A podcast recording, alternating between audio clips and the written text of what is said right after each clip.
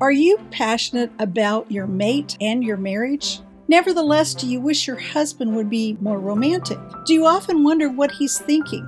How does he feel? Why does he do what he does instead of what you think he should do? And the biggest question of all can you really have the marriage you've always dreamed of? Whether you've been wondering about men for seven days or seven decades, this is the show for you.